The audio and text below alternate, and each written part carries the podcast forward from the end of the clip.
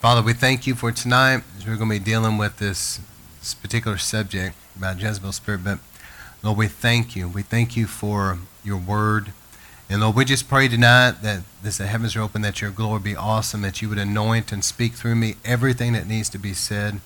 Father, I pray that there would be such an anointing on this word because of the important content that's here. And Lord, that your Holy Spirit, like the winds of the Spirit, will blow this out among the nations and make sure it gets everywhere it needs to go. Lord, let there be such an anointing on it, Lord, that will break through and penetrate and get where it needs to go and accomplish that which it needs to do.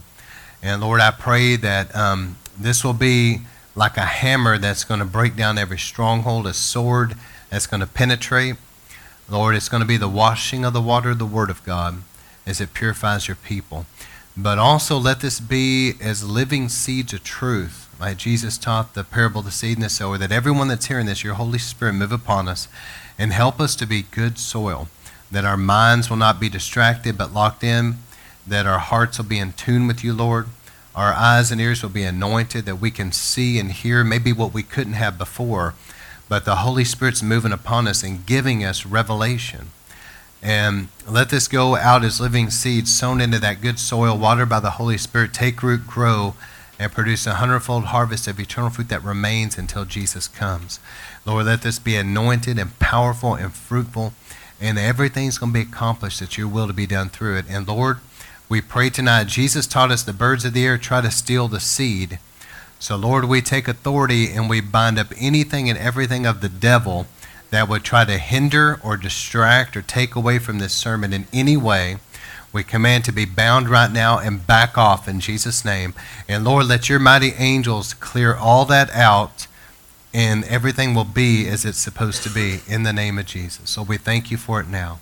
Amen. All right, so as I'm dealing with this tonight, it came to me, interesting that it came to me that, you know, here recently we did this time of fasting as a church. And, you know, at the end of that, obviously the communion table, we anointed people with oil and prayed over you, and the water immersion.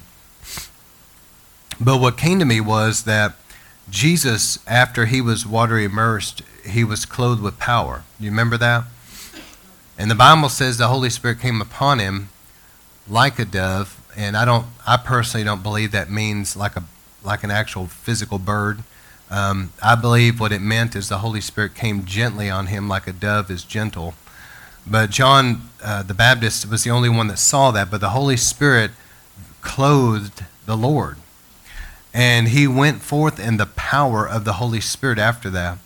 And what I believe is that we, as a ministry, as we've been praying and fasting and consecrating our lives like we've done, that there has been like a clothing of power that has come. And I believe the Spirit of the Lord is coming upon this ministry like never before. Did y'all hear me? Hope I'm not losing anybody. The Holy Spirit is beginning to clothe us like never before. And Jesus, though, after that, went into a high level of spiritual warfare. Do you remember that? And I felt the Lord saying that.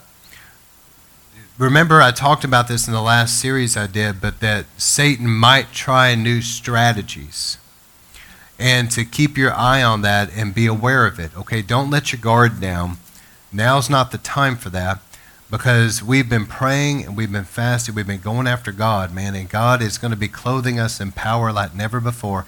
I believe that that's already happening. God is clothing us with power. There's a new level coming, and the enemy may try new tactics, but they're not going to work. Just keep your eyes open.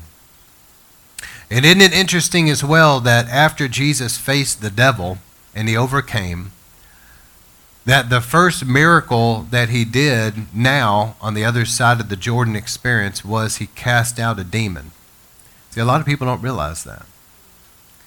In today's Americanized Christianity, a lot of things are watered down and taken away from.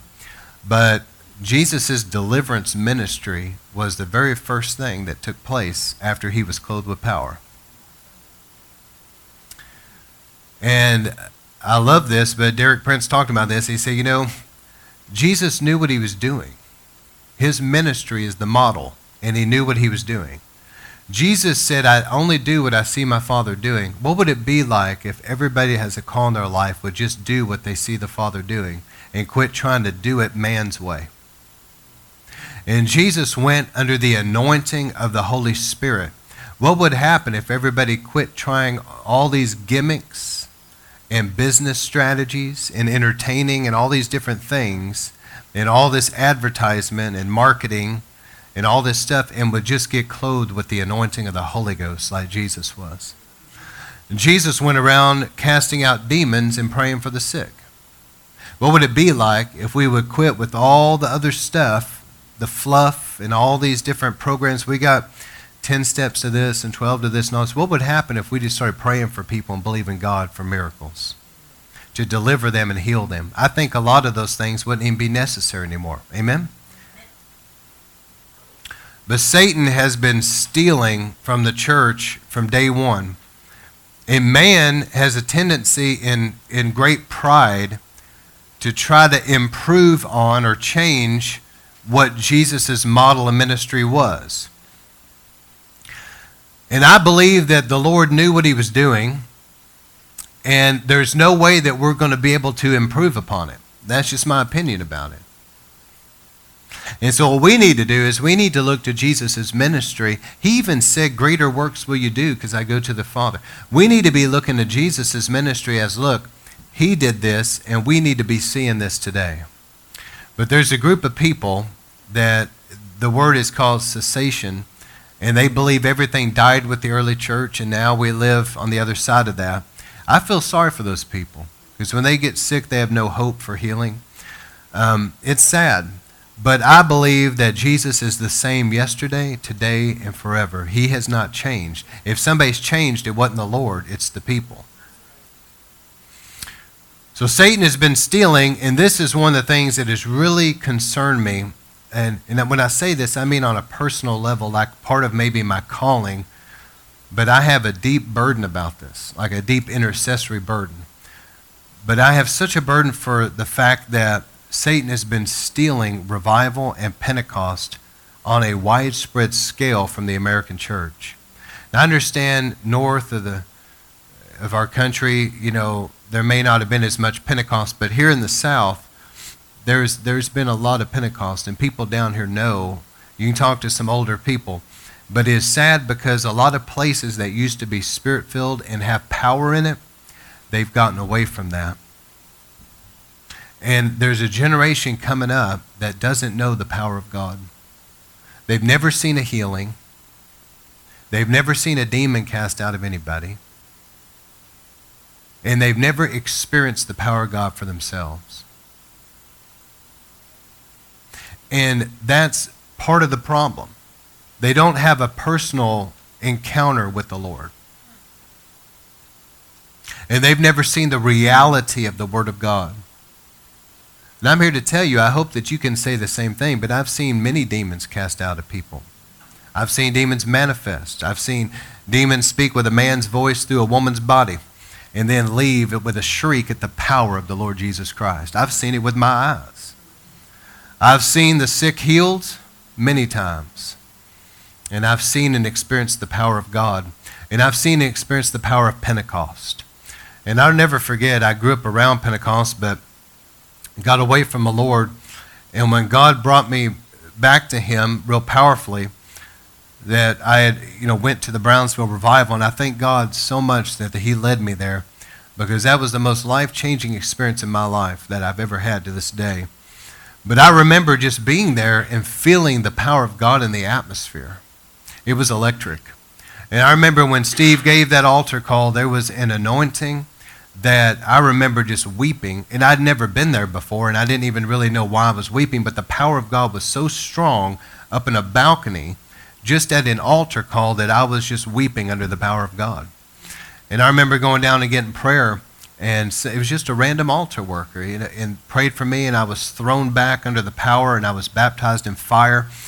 And that has never left me to this day. And that's been 1996 is when that happened. And here we are in 2019. But see, the Apostle Paul was such a religious person, and, and he really believed in his religious zeal that he was serving the Lord. That's the great deception of this religious spirit that you see in a lot of people's lives.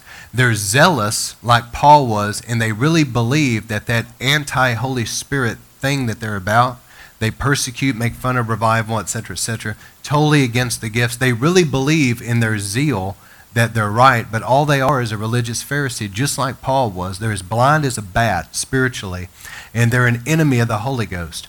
And Paul would have continued down that road had not Jesus interrupted him.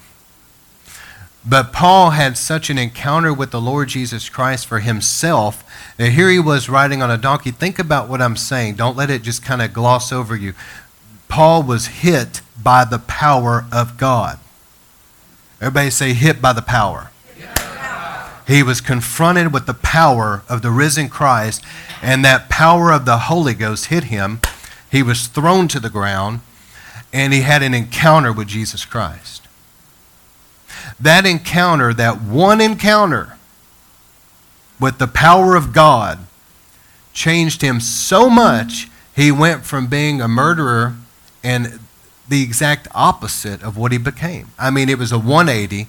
Now he became the great apostle Paul, who had a love for Christians, planted churches, and was willing to die for Christ. And he did. And think about what I'm saying. One power encounter with Christ for himself turned him from being that into somebody that was willing to die for Christ. And he did die for Christ. That is what Satan does not want in church. Because he knows when people have their own personal encounter with Christ, they will never be the same. I remember I was talking to Steve Hill and I said, you know, it was weird. It was just him and I was saying that whatever happened to me at Brownsville is still burning in me, and I still feel that same hunger. I was talking to him in 2003 and that happened in 96. And I was telling him that, and he said, It won't ever die. And it never has.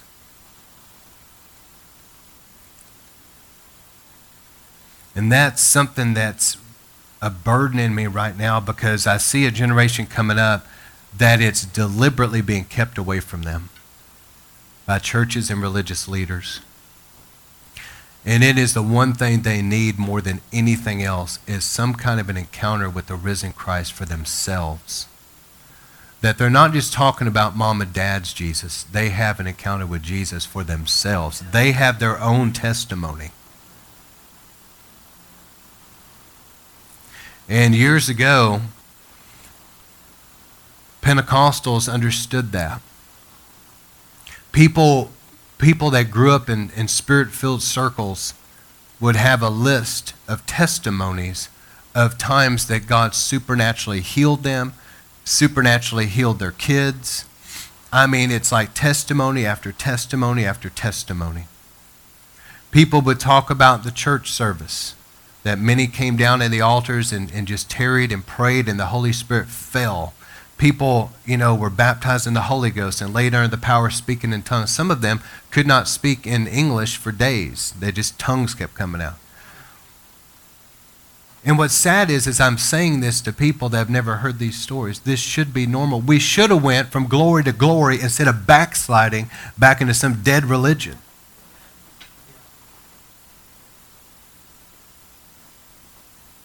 But anyway, I'm believing God to do something here in Dallas that's going to break open to where a generation of younger people and those that want it that are, are older, but usually these great revivals really affect the younger generation. But I'm believing God to reintroduce his people to Pentecost again. And young people have their encounter all right. Well, I'm, i need to get off that and get on to the Jezebel spirit. But that Jezebel is one of the great enemies of revival. And I, it just so happens this week, you know, Roberts Liardon posted about the woman that basically single-handedly, almost, I think that she was probably about 90% of the reason why the Azusa Street revival stopped.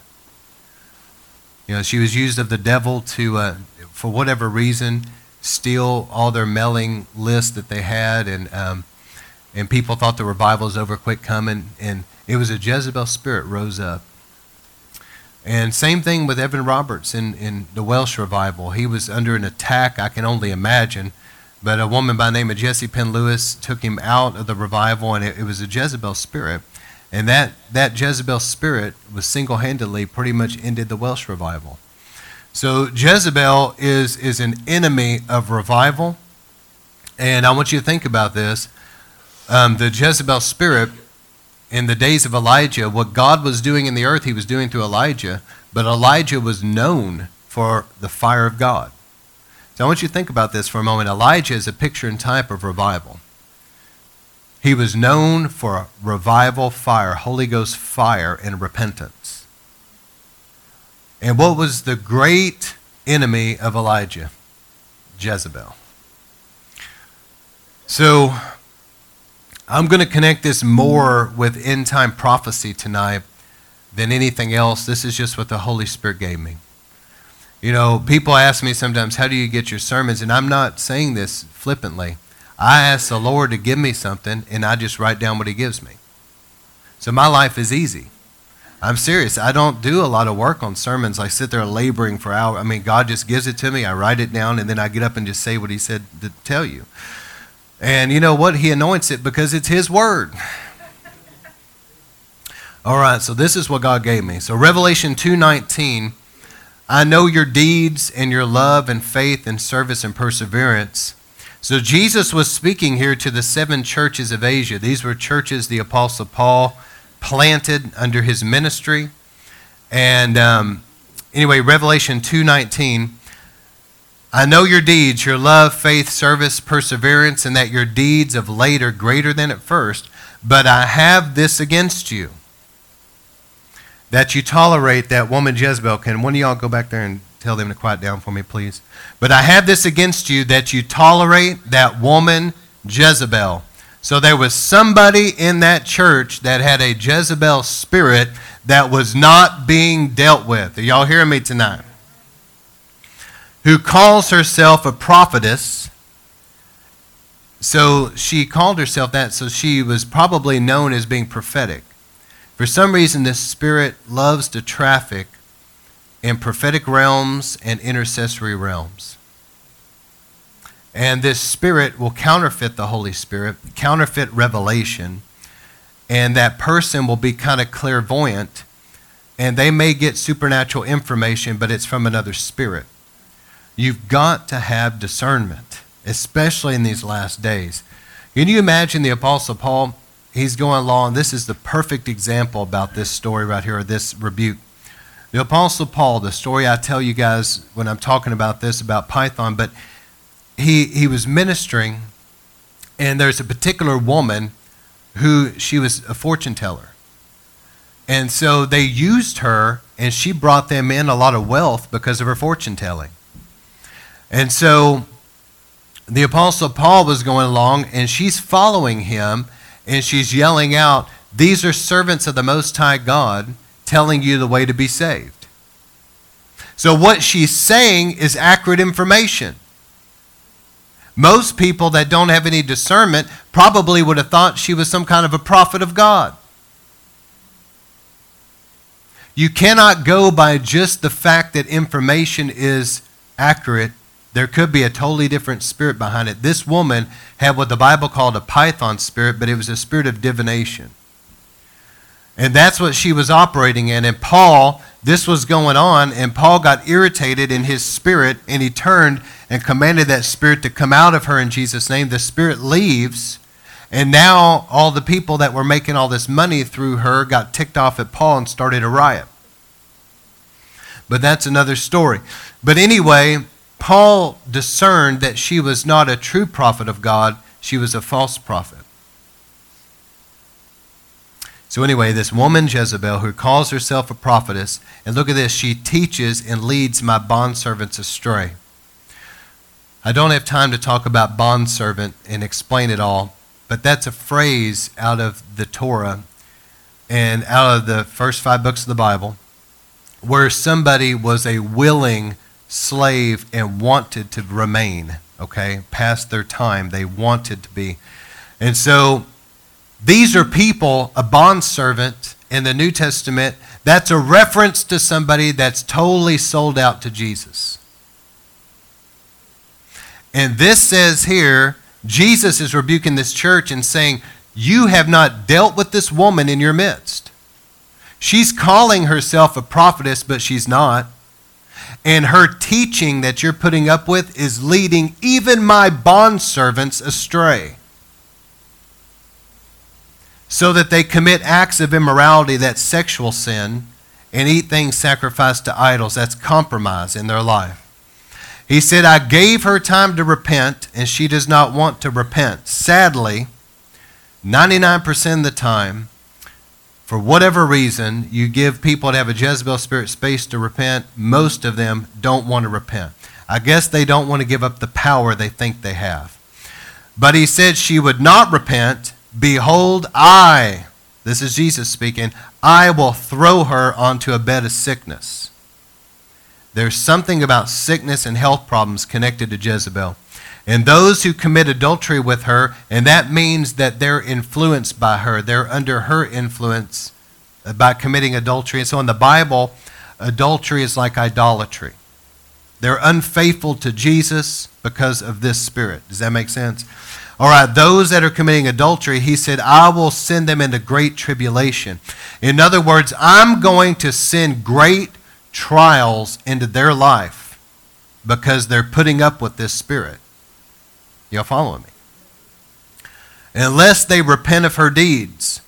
You know, there's a there's a group right now in the body of Christ that are teaching against repentance. They're teaching people, it's hyper grace, that Jesus died for your sins, past, present, and future, so there's no need to repent. It's a false teaching. But doesn't it fly in the face of this right here that we're all reading? Jesus said, unless they repent, and he's speaking to the church. He said, I will kill her children with pestilence. So, in other words, there's sickness that leads to death. And all the churches will know that I am the one who searches the minds and hearts, and I will give to each one according to your deeds. But I say to the rest of you that are in Thyatira who do not, do not hold to this teaching, who have not known the deep things of Satan, as they call them, I place no other burden on you. Nevertheless, what you have, hold fast till I come. In other words, don't you compromise. You hold on. You know, that's something that I just feel this tonight, but I, I have been so grieved, you know, at what I've been seeing. My wife and I have seen this over a period of time, but there's, there's things that are being permitted today in the church world that would have never been permitted when I was growing up. It just would not have been permitted. There's language, there's all kinds of, of marking the body, there's, there's uh, drinking alcohol, there's all these things that have come in worldliness, worldly entertainment um, people are out clubbing and barring on Friday and come to church on Sunday type stuff. It's all kinds of garbage. God hates it. And I'm going to tell you something. And I believe this in my heart. It's a Jezebel spirit that are leading people astray into immorality and into things that compromise godly convictions. Something in this uh, spirit of this world is, is turning people. And they're putting up with stuff that they never would have before and um, as a pastor, I'm not saying this arrogantly, but other preachers, you're going to stand before God and give an account if you're too much of a wimp and a coward to tell people the truth. All right.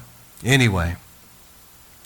So here are some things that I felt like I needed to share. Again, the Jezebel spirit is way too deep of a subject, and for me to cover in one sermon. I wrote a book on it. If you're really interested, go to our website. You can read the book for free, but it is an in depth study on this. Derek Prince said that you have to understand the strong men. And I really love Derek Prince. I recommend his writings. But anyway, he was saying that when you're dealing with things, you've got to understand the strong man. And he was going through different nations that have different strong men over them. And when he dealt with America, he said the strong man over America is rebellion. Well, that's not hard to figure out now, you know, but he said that many, many years ago. But he said the strong man over America is rebellion.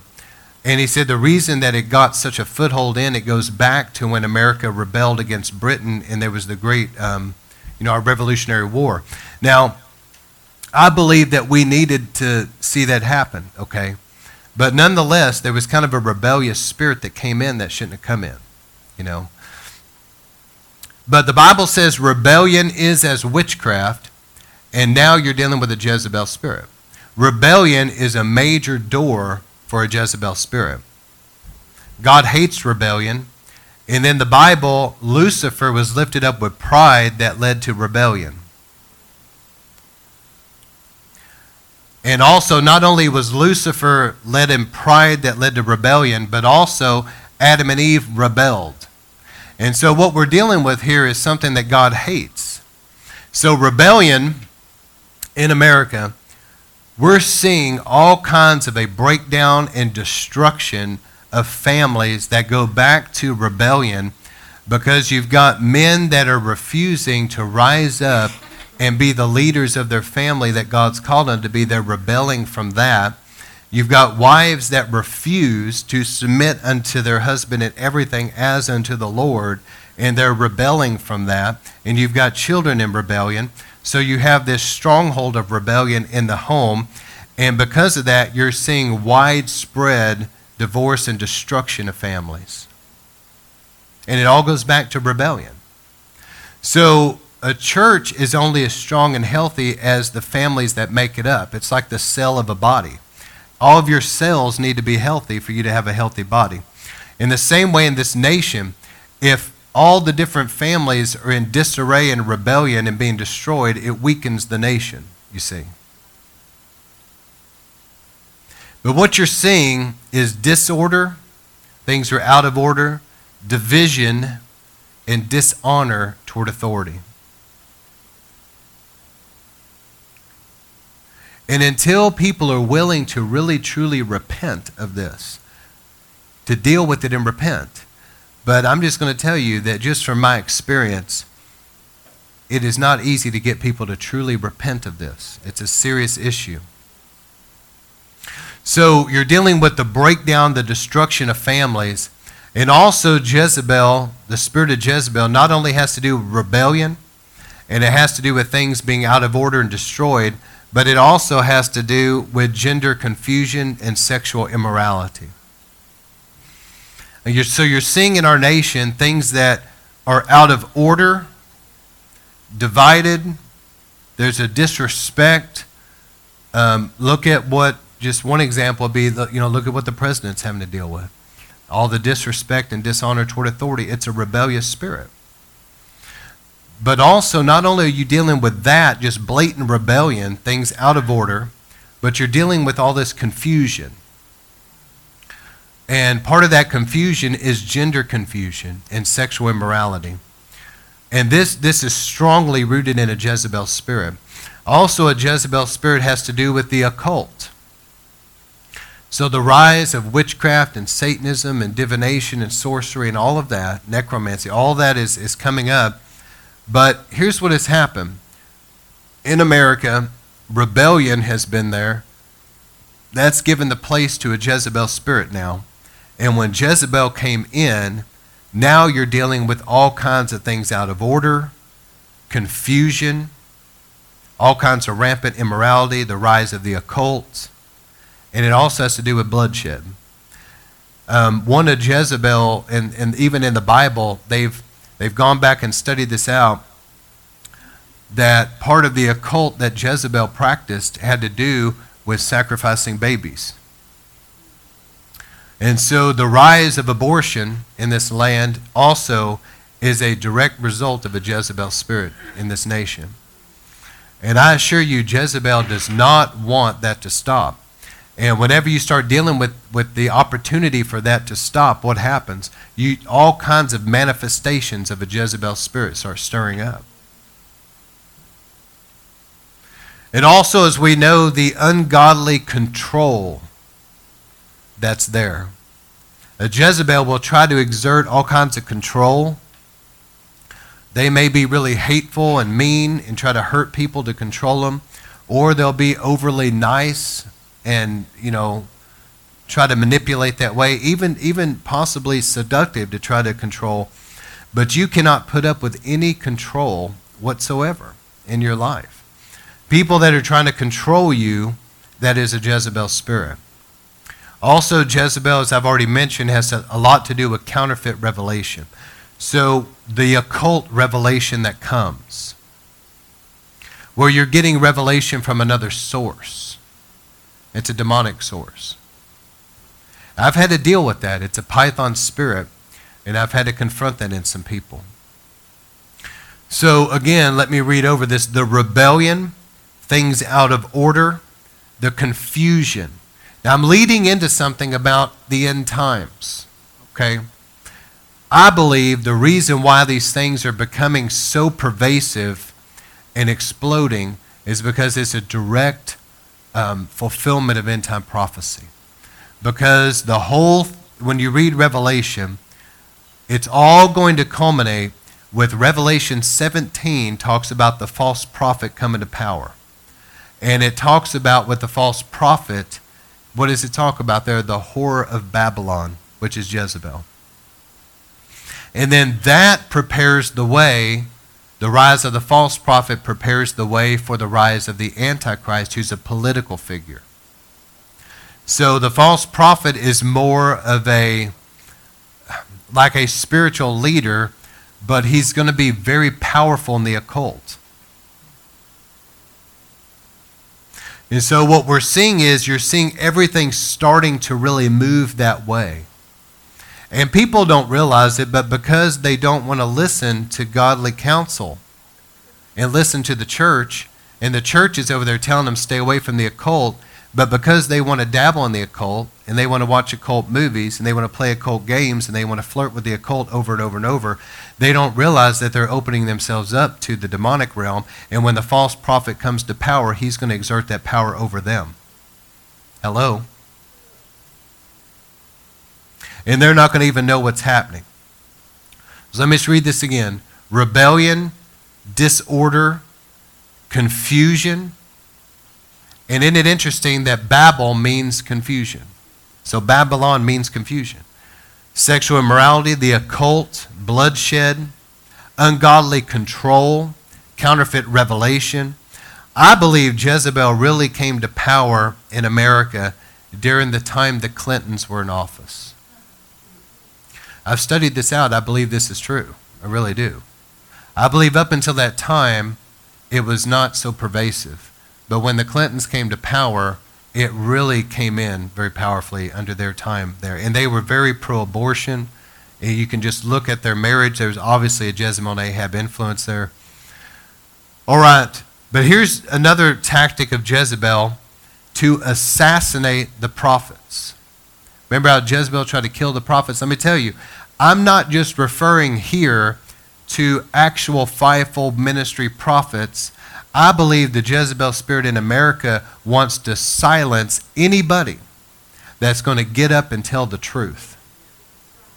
And they're like uh, John the Baptist. There's somebody that's going to preach the truth uncompromisingly. It's like the, the prophetic voice of the Lord calling people to repentance, preaching the whole counsel of God. It's that type of ministry that the Jezebel spirit wants to silence that. The Jezebel spirit will try to discredit the opposition. And I encourage people, if you want to study and understand end time prophecy, look into the spirit of Leviathan, study the Antichrist spirit, and study Jezebel because they're key players in end time prophecy. So I got to move on. But as the false prophet begins to come to power, the Bible kind of gives us some things I want you to see in Exodus chapter 7, verse 10, many of you remember this, but God told Moses and Aaron to go to Pharaoh, and I'm just going to read it to you, and they did just as the Lord commanded. And Aaron threw his staff, his rod, he threw it down on the ground before Pharaoh and his servants, and it became a serpent. Then Pharaoh also called the wise men and the sorcerers And so here's what you're dealing with you're dealing with occultists. You understand? These are people that knew the dark arts. So they're using witchcraft. And they stood before Moses, and these magicians, these occultists, were able to do the same thing through the dark arts. So I want you to see this tonight.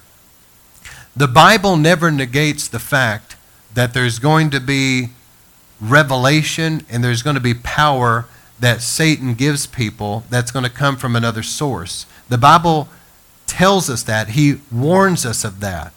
That's why we have to test the spirits. Just because somebody is seeing miracle signs and wonders does not always mean it's God.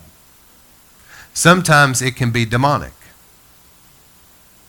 So Pharaoh used these sorcerers. They come in to do the same thing. And but then it says that Aaron's staff, that snake that of Aaron's staff ate theirs. So God was showing his power over the devil right there, okay? And let me show you one more. In 2 Kings chapter 3 verse 24, but when they came to the camp of Israel, the Israelites arose and struck the Moabites. So Israel was going to war here against Moab. Now, Moab was known for witchcraft. Do you remember how the Moabite king, his name was Balak, that he was the one that hired all those years before this, many years ago, but he was the one that hired Balaam to come in and try to stand up on a hill and curse Israel. You remember that story? So Moab has always been known as a nation that practiced black magic and witchcraft, okay? So look at this story because a lot of people have never noticed this in the Bible. The Israelites arose and they began to strike the Moabites. They were going to war. Their military was going in and conquering. And Moab fled before them. And when they went toward or forward into the land, slaughtering the Moabites, thus they destroyed the cities. Each one threw a stone on every good piece of good land and filled it. So they stopped up the springs of water. They cut down the good trees until that city only they left its stones. However, the slingers went about and struck it. And look at this, verse 26. When the king of Moab saw that the battle was too fierce for him, he took 700 men who drew the swords to break through to the king of Edom, but they could not. Then he took his oldest son, who was to reign in his place, and offered him as a burnt offering on the wall. This was human sacrifice. And look at this the result of this king performing this satanic ritual, human sacrifice. Look at what happened.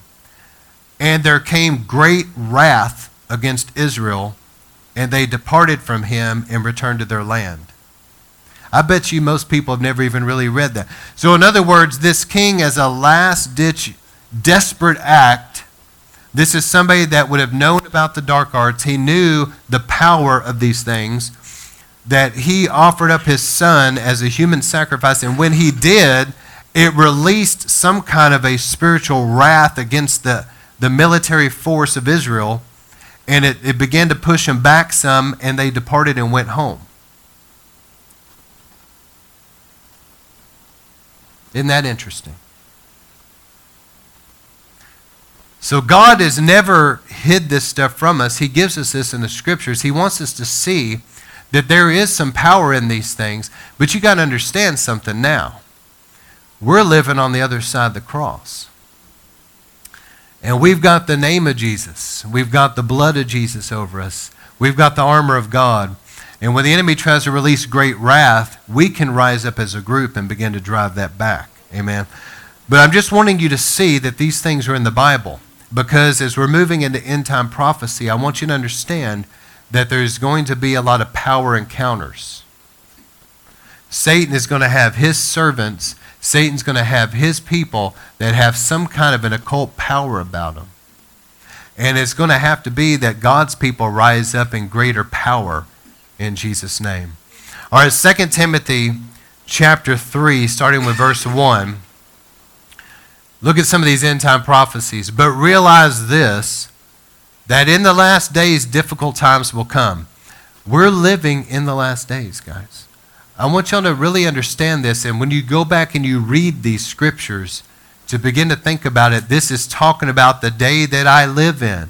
And so, what this actually says in the Greek here, in the last days will be difficult times. The Greek word there for difficult implies fierce.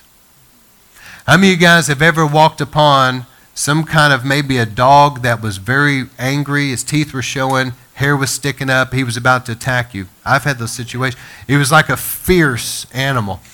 The Bible says the last days would be fierce. And it says, now it's given a description. And you're seeing like circling the toilet bowl. You're seeing humanity going down, down, down, down, down into greater depravity, immorality. Okay, listen to what it says. It's describing humanity circling the bowl right here. Men will be lovers of themselves lovers of money, boastful and arrogant. We see that today. Revilers, disobedient to parents. That right there, disobedient to parents, just blatant rebellion. That's what it is. Ungrateful, unholy, unloving, irreconcilable, malicious gossips. God hates gossip. Without self control, brutal, haters of good, treacherous, reckless, conceited, lovers of pleasure rather than lovers of God. Yeah, that's what you're seeing out there. You're seeing people that they want all this stuff. They want drugs to be legal. They want all their sexual immorality. They want, they want everything to be whatever they want that's supposedly going to make them feel good. They want to get high. They want to sleep with whoever, whoever they want to, do whatever they want to, whenever they want to. It's all about gratifying their selfish, perverted desires. Lovers of their own pleasures rather than lovers of God. And the more in our nation that people are getting into the drug use, the sexual immorality, and messing around with the occult, the more they're getting enslaved to the demonic spirits of this present age. And the more that they're going to be susceptible to the rise of the false prophet and the Antichrist.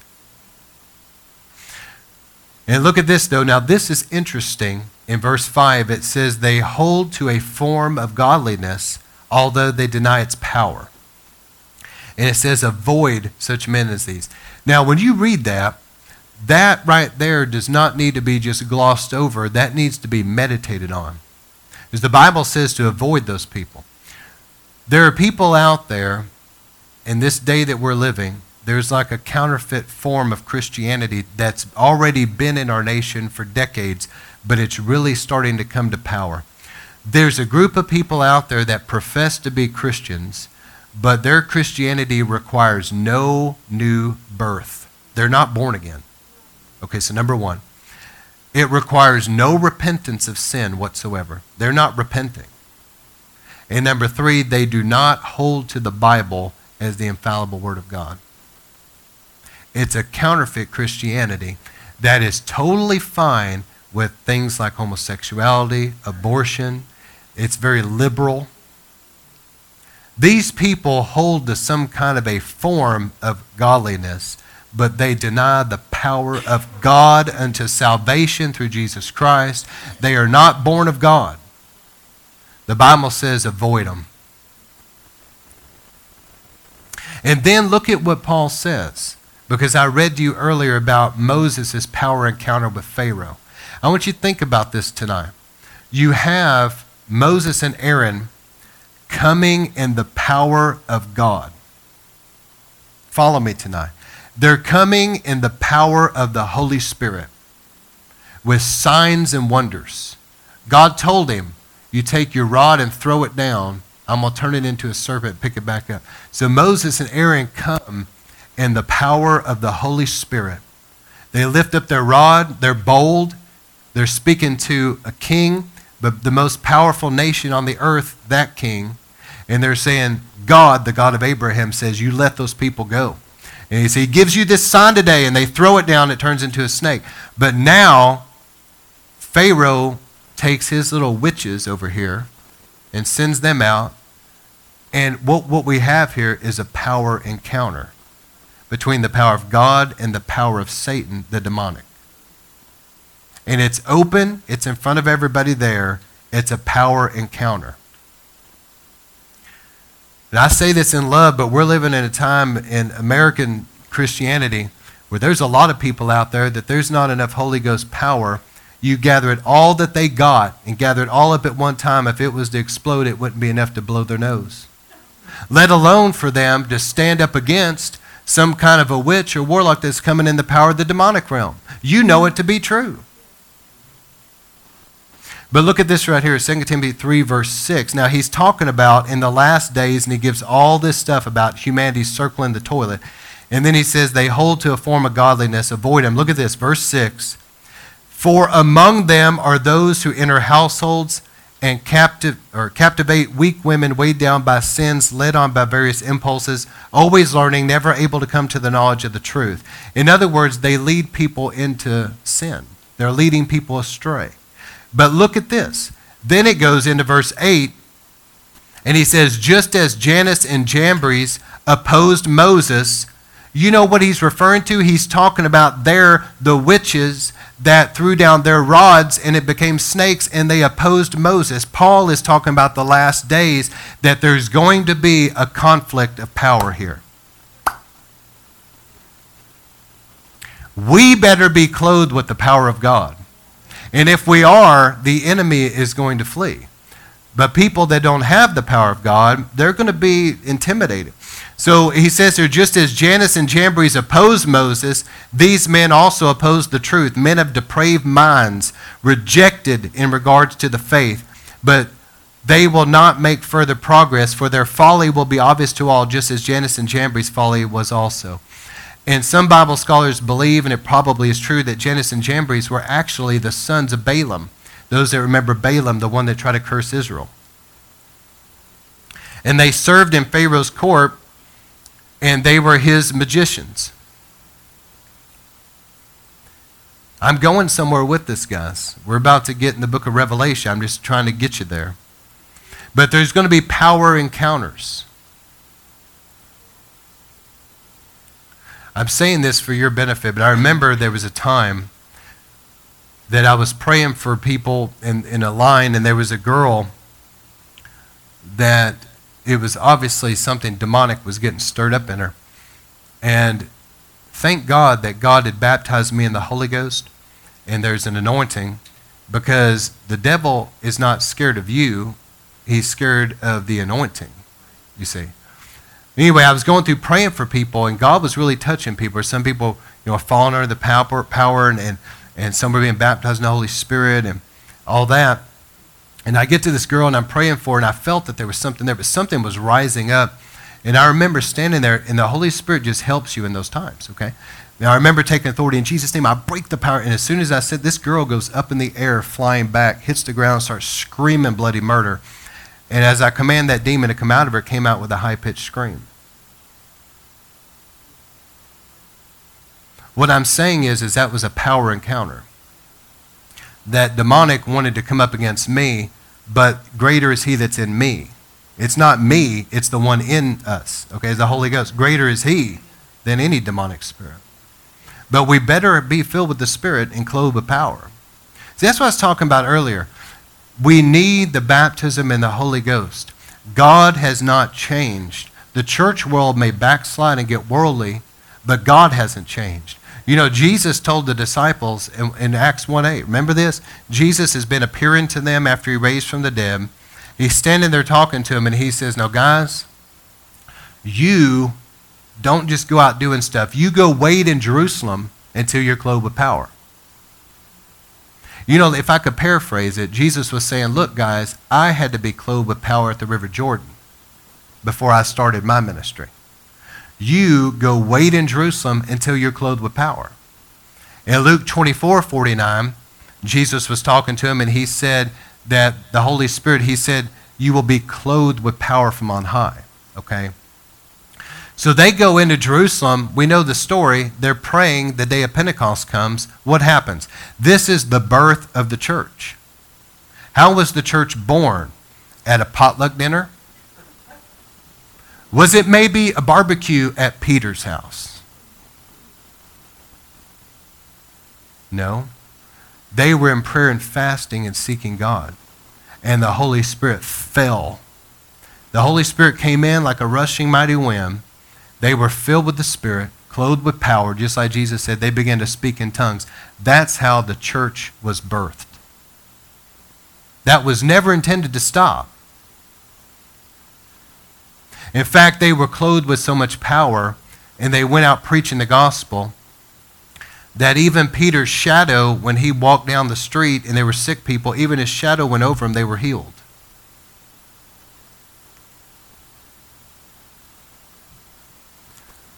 We need that clothing of power. All right. In 2 Thessalonians 2 1, now, Paul's referring here, this is one of his earlier writings, but there was so much persecution against the early church. There wasn't any fake Christians back then, you understand, because they were being, you know, killed for their faith. Okay, that that weeds out any hypocrisy whenever you're going to die, right? That just so people were dying though because of their faith, and so they were concerned about it, and Paul was addressing this issue. He says, Now we request you, brethren, with regard to the coming of the Lord Jesus Christ and our gathering unto him, that you not be quickly shaken from your composure or disturbed either by a spirit. Now, this is interesting. What type of spirit here is Paul referring to? Something was attacking them, something was trying to get them in fear. And he's referring to an evil spirit here. He says, Don't be disturbed by any spirit or any message or any letter as if from us. In other words, we didn't write any letter. There was obviously some forged letter, but we didn't write it. To the effect, listen to what people were saying. Somebody forged a letter from Paul saying the Lord already came. And Paul said, I better deal with this. So he writes this letter and he says, They wrote it to the effect that the day of the Lord has come. Let no one in any way deceive you. For the day of the Lord, it will not come unless the apostasy comes first. Now let's stop there because I need to say this. This is the best translation I've seen of this Greek word. It's the Greek word apostasia. Some translators translate it as a great rebellion, others as a great falling away, which is a good translation. But the apostasy, what an apostate is, is this somebody that is apostate means that they walked with Jesus, they called themselves a Christian, they, they were going to church, they lived a Christian life, but at some point they turned their back completely on the Lord, they have renounced it, and now they're living a different way. That's an apostate. And the Bible says the day of the Lord will not come until there is that great falling away, that great sifting. There's several people that I would have never thought in a million years that at one time knew the Lord that are not Christians anymore. You understand what I'm saying? In the day that we're living, there's people that are falling away from the faith. Now they're an atheist.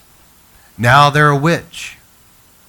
Now they're a homosexual whatever lifestyle they choose, but they have renounced Christ. And I believe that this is actually end time prophecy because the tares are being separated from the wheat. All right, so Paul said there would be a falling away that would come first. We're starting to see that right now in our lifetime. And the man of lawlessness is revealed, the son of destruction. That's the Antichrist. We haven't seen him revealed yet, but he's probably out there among us somewhere. But he says about the Antichrist in verse 4 who opposes and exalts himself above every so called God or object of worship, so that he takes his seat in the temple of God, displaying himself as being God. So there's coming a third temple in Jerusalem. There has to be, the Bible's clear. And there's coming a time during the tribulation that the Antichrist in all of his arrogance, is actually going to sit in that temple and call himself God and demand people to worship him as God. That's halfway through the tribulation. And Paul says in verse 5, Do you not remember that while I was with you, I kept telling you these things? Verse 6, And you know who restrains him now, so that in his time he will be revealed. Listen, God is in control of when all of this is going to unfold. God has restraining forces against Satan. The enemy cannot do just anything he wants to do when he wants to do it. There's something restraining the rise of this Antichrist until the right time. Verse 7 For the mystery of lawlessness is already at work.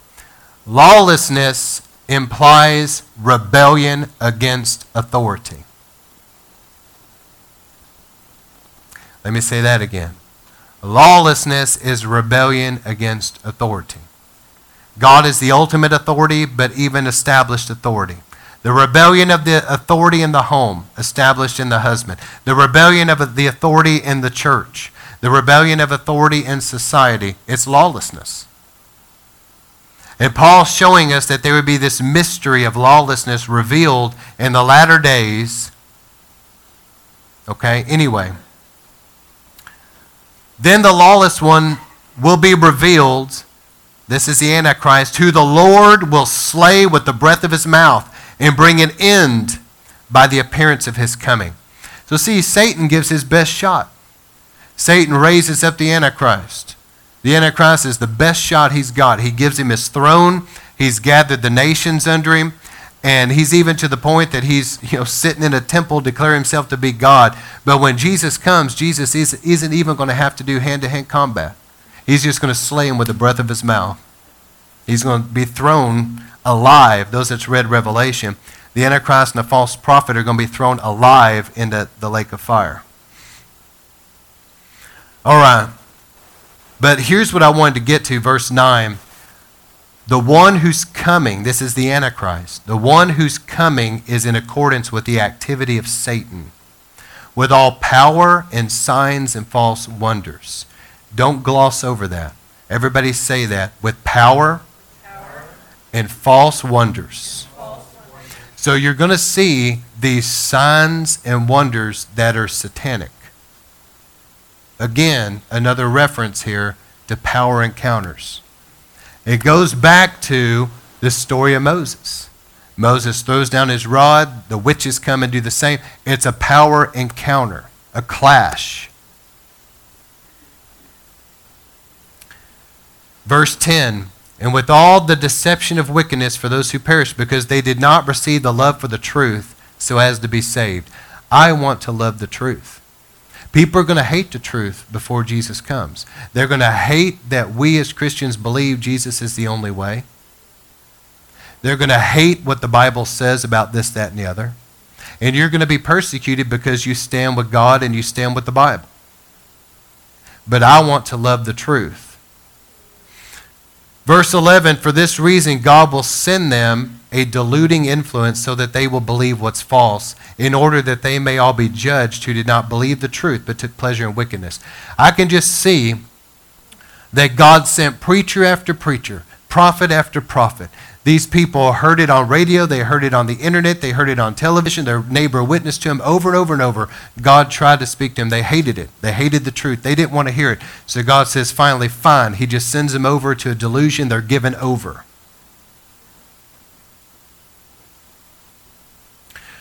This is what I wanted to get to and close with this. This rise of this Jezebel spirit. That Jezebel spirit has a lot to do with witchcraft and the occult.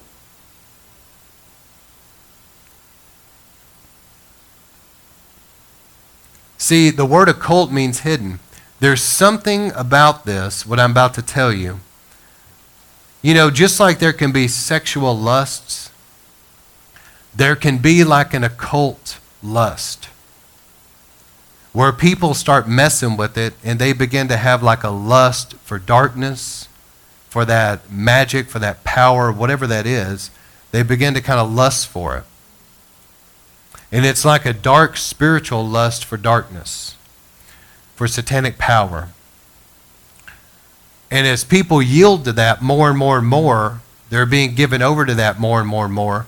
And when the false prophet rises to power, they're just going to kind of just be taken over by that. So Revelation 13:11 warns us, then I saw another beast coming out of the earth. Now the beast out of the earth is the false prophet. The beast out of the sea is the antichrist. So we're talking about the false prophet. The false prophet had two horns like a lamb, but he spoke like a dragon. So the false prophet is going to look like he represents Jesus Christ. Man, I hope you guys are really getting this tonight because I'm trying to read these things out for you and show you. The false prophet is going to somehow be connected to that counterfeit Christianity that requires no new birth, no adherence to the Word of God, no repentance of sin, but yet they call themselves Christians. How many times have we seen that in the political realm? a bunch of heathens that don't know God from a hole in the ground, but yet I'm a Christian. They're only saying it to get in political power. There's something about it that's this counterfeit Christianity.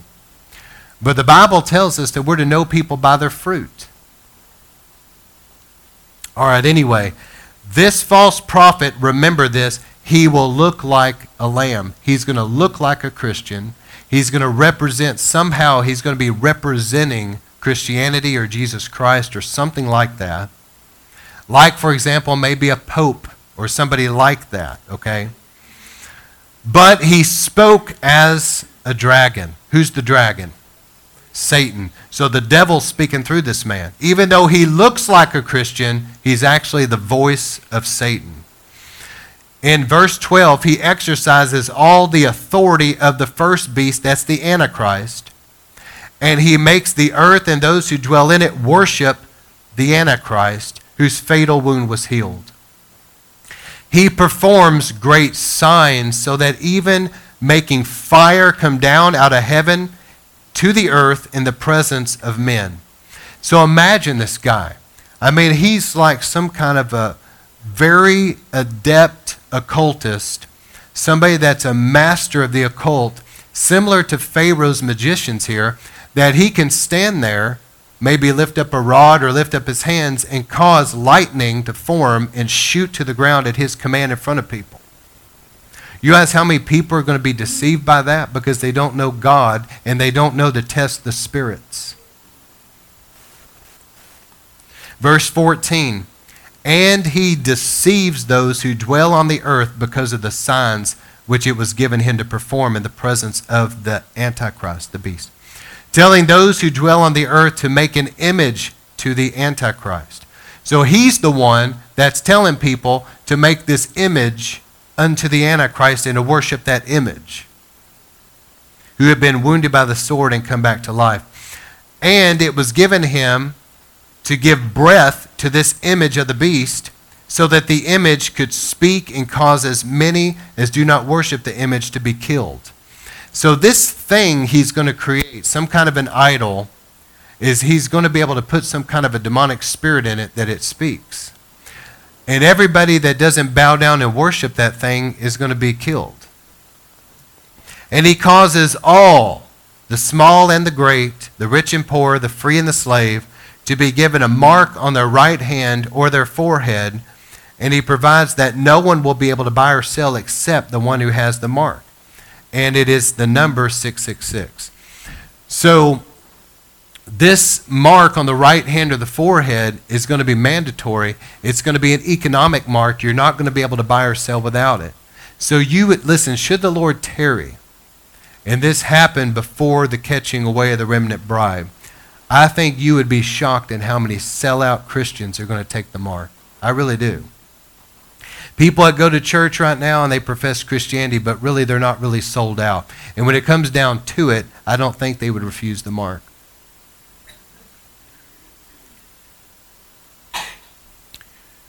So 1 Timothy 4 1, but the Spirit explicitly says that in the latter times some will fall away from the faith, paying attention to deceitful spirits and doctrines of demons by means of the hypocrisy of liars seared in their own conscience, as with a branding, branding iron. Men who forbid marriage and advocate abstaining from certain foods which God has created to be gratefully shared by those who receive them. For everything created by God is good, and nothing is to be rejected if it is received with gratitude and sanctified by the Word of God in prayer. I've said this many times, but as I read over this, It says they forbid marriage. Paul, you have to understand, Paul was prophesying this back in the first century, and he was looking down his like a prophetic telescope to the last days. And some of these things were pretty amazing, the predictions, but it says here that they forbid marriage. And I can't help but think about the Catholic Church and how it forbids marriage with clergy. And then he, then he rebukes this. He says, abstaining from certain foods which God has created. And I can't help but think about those that, that are Judaizers that are trying to tell people if you don't eat kosher, you're not right with God, you're not going to heaven. Hello? Isn't it interesting that there's these groups that are very religious and they have a form of godliness, but they deny the power of God unto salvation? And Paul's trying to warn us in these latter days don't get sucked into deception. It is going to be by faith in Christ that you're going to be saved. Now, as I close this out, I just I mainly want to get into the end times, but this Jezebel spirit, it's at work right now. It is Revelation 17's whore of Babylon.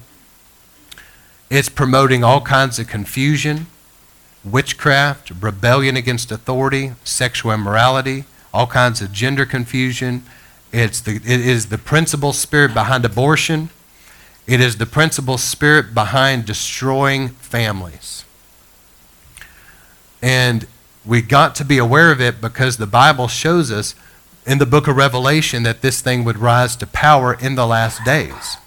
And we're living in the time that this spirit has really come to power.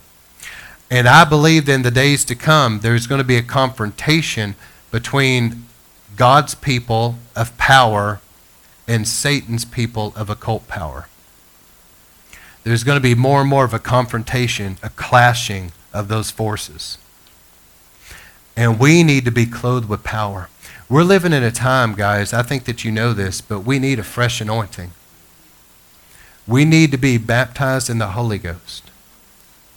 That's one of the things that's my heart at this Pentecost conference we're going to be doing every year is that people are baptized in the Holy Ghost. We need it. We need it. That is a significant, there's a clothing of power, and we need that empowerment and to be filled with the Holy Spirit, to be bold in the Holy Spirit, to operate in the gifts. It is going to be this power that is in our lives that's going to cause us to overcome the power of the evil one when we're confronted with it.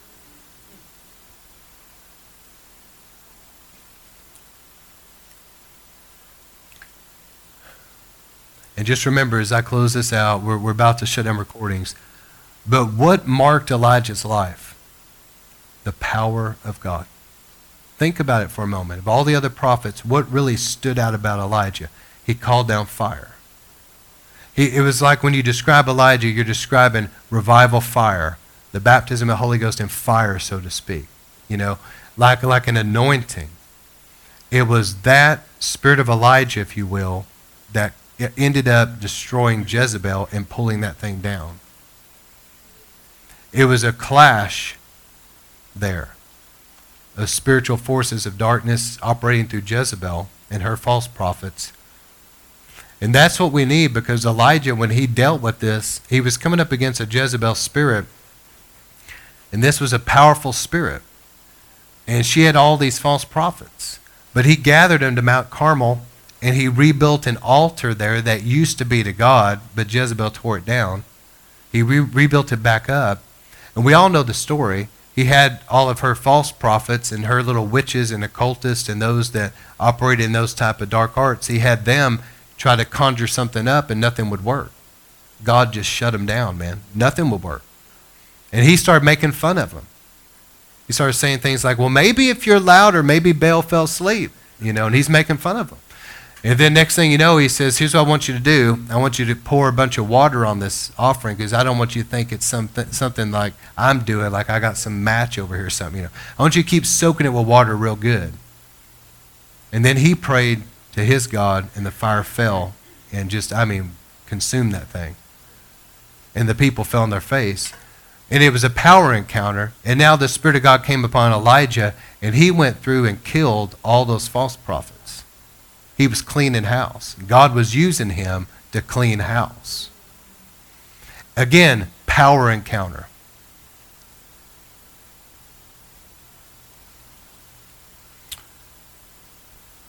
So, Lord, we just close this out with prayer. Lord, we pray in these latter days. For whatever reason, some out there may reject it. I have no idea why. They don't like certain portions in the Bible. But Lord, here in River of Life, all I can say is, as for me and my house, Lord, we ask you to pour out your Holy Ghost. We ask you to baptize us with fire, Lord. Clothe us with power. We want to be Matthew 25, wise virgins with extra oil. Lord, we want to be clothed with power from on high, that when we're faced with things in the future, that we're going to overcome by the power of the Holy Spirit. The Bible says it's not by our human might or our human efforts, our human power, but it's by my spirit, says the Lord, that these things would take place. Lord, give us victory in the power of the Holy Ghost. And thank you, Lord, for this word tonight. Help it to get in us and change us. In Jesus' name we pray. Amen.